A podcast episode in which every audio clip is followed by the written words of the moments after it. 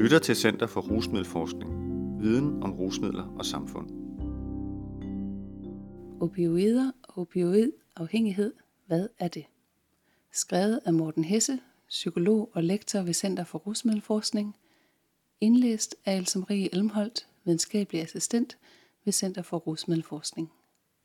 Artiklen er bragt i Stofbladet nummer 32 i foråret 2019. Det er blevet betegnet som en national krise og en national epidemi, at overdoser af opioider er blevet den hyppigste dødsårsag blandt unge voksne i USA som helhed, og i visse områder af landet er det den hyppigste dødsårsag overhovedet. Får vi et lignende problem i Danmark? Hver dag dør mere end 115 mennesker i USA af overdoser, mens der i Danmark dør omkring 200 om året. Når man tager i betragtning, at USA's befolkning er på ca. 325 millioner mennesker, svarer det til, at der ud af 1 million amerikanere dør ca. 130 om året, mod 40 per million om året i Danmark. Næsten alle de amerikanske dødsfald forårsaget af overdoser skyldes opioider. De amerikanske sundhedsmyndigheder anslår, at misbrug af receptpligtige opioider koster myndighederne 78,5 milliarder dollars om året. Men hvad er opioider, og hvad er opioidafhængighed? Og er en tilsvarende krise på vej i Danmark? Typer af opioider Man kan først og fremmest inddele opioider i henholdsvis naturlige opioider, opiater, og kunstige opioider. De naturlige opiater er udvundet af valmuen, og historisk har den været anvendt længe. Hippokrates, en græsk læge, som blev født ca. 460 år før vores tidsregning, skrev således om brug af opiater til behandling af smerter i det 4. århundrede før vores tidsregning, og de blev anvendt endnu tidligere af sumererne fra det tidligere Mesopotamien, nu Irak. Opiaterne omfatter stoffer som opium, morfin, heroin og kodein. Semisyntetiske opioider omfatter stoffer som buprenorfin og oxycodone, som er fremstillet af opiater, men er kemisk forandret. Hertil kommer de helt kunstige opioider som metadon, tramadol og fentanyl.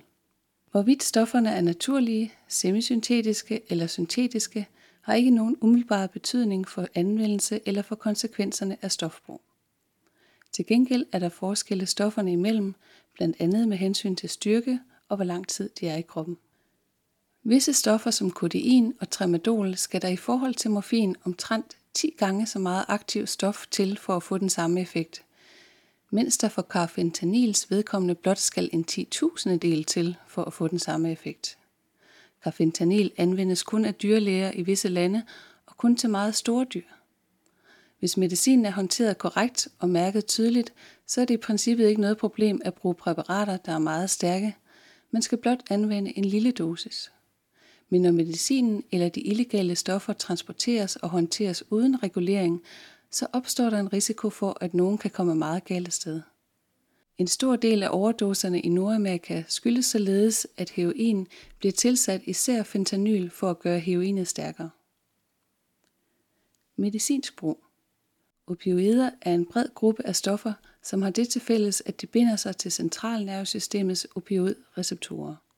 Receptorer er cellernes signalmodtager, men også til receptorer i det perifære nervesystem, altså i nerver uden for hjernen og rygmagen, og i fordøjelsessystemet.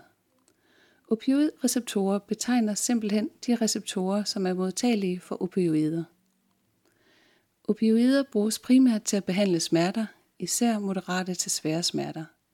De finder anvendelse i forbindelse med bedøvelse, men også i forbindelse med behandling af smerter efter operationer. Derudover kan opioider anvendes til at behandle akut diarré, hoste og åndenød.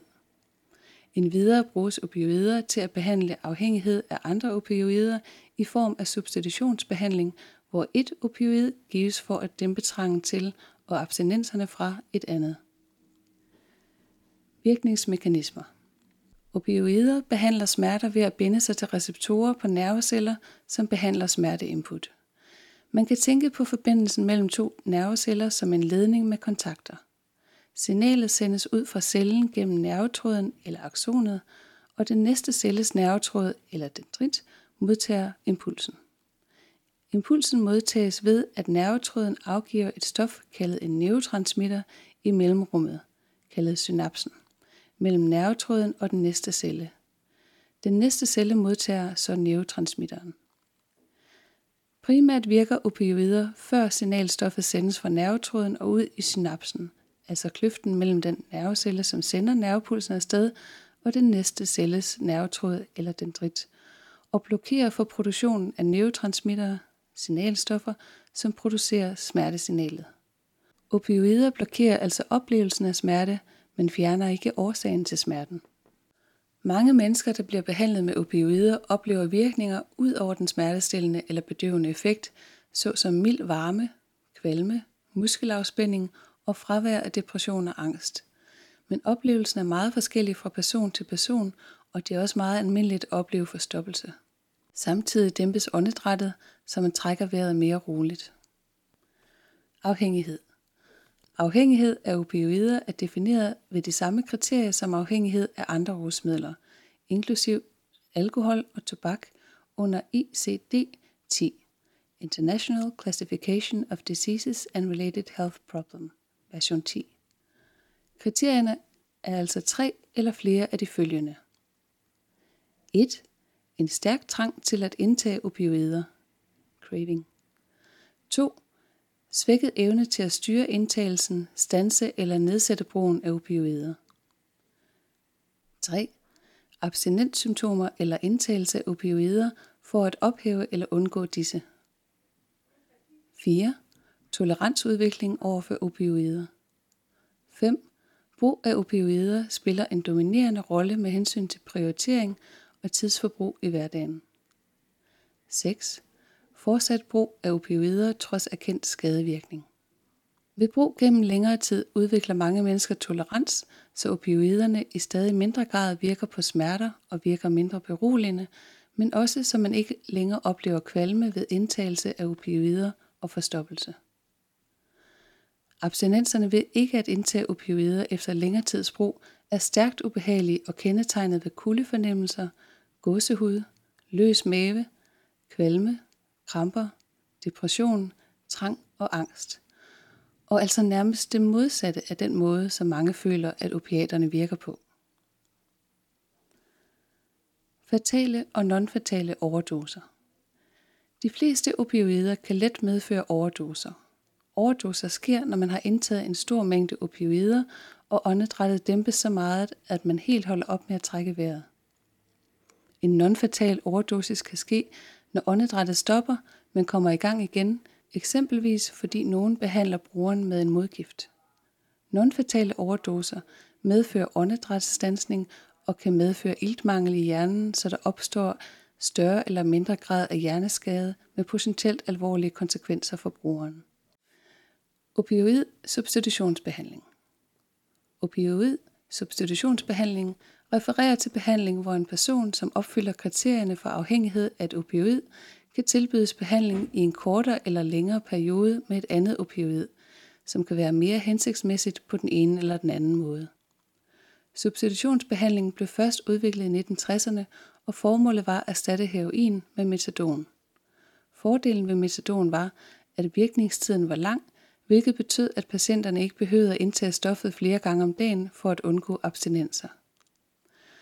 Praksis i dag i behandling for opioidafhængighed er meget forskellig fra land til land, men normalt vil behandling indebære, at patienten skal møde op og indtage substitutionsmedicin under overvågning i det mindste i en periode, og derefter kan medicinen blive hjemmegivet til indtagelse på egen hånd. I Danmark behandler vi næsten alle, som er afhængige af ulovlige opioider med substitutionsbehandling, og dette er kommunernes ansvar. Flertallet af mennesker i substitutionsbehandling har været i systemet i en længere årrække, og de fleste får metadon. Sundhedsstyrelsen anbefaler dog, at nye opioidafhængige behandles med buprenorfin, et stof, som er mindre akut giftigt end metadon.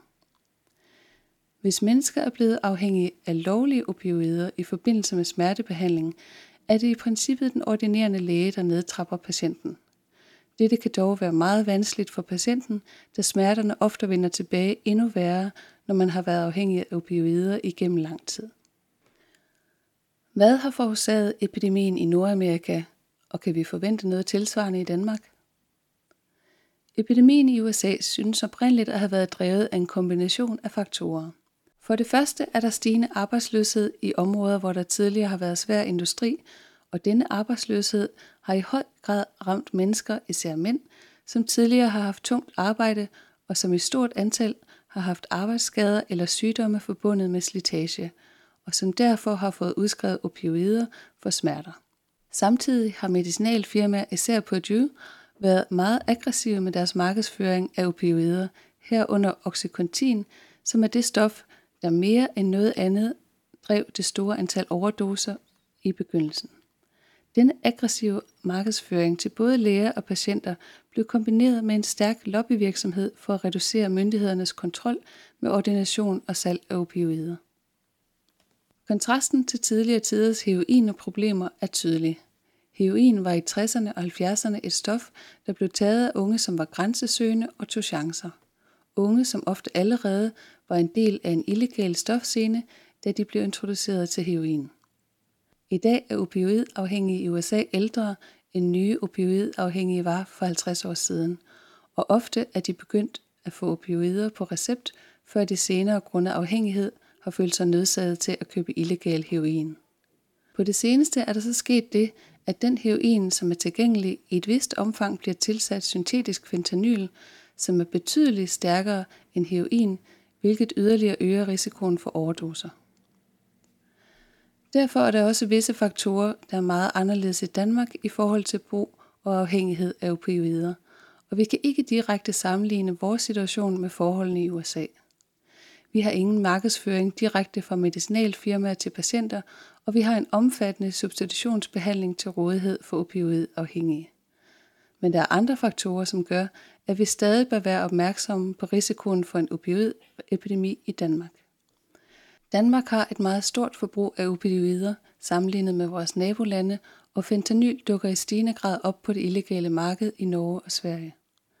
Derfor bør vi ikke forholde os passivt til problematikken.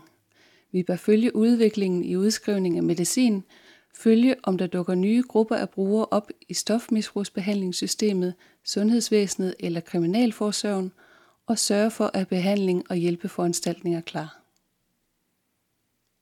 Artiklens referencer, tabeller og figurer læses ikke op, men kan findes i artiklen i Stofbladet eller online på www.rusmiddelforskning.dk-stof.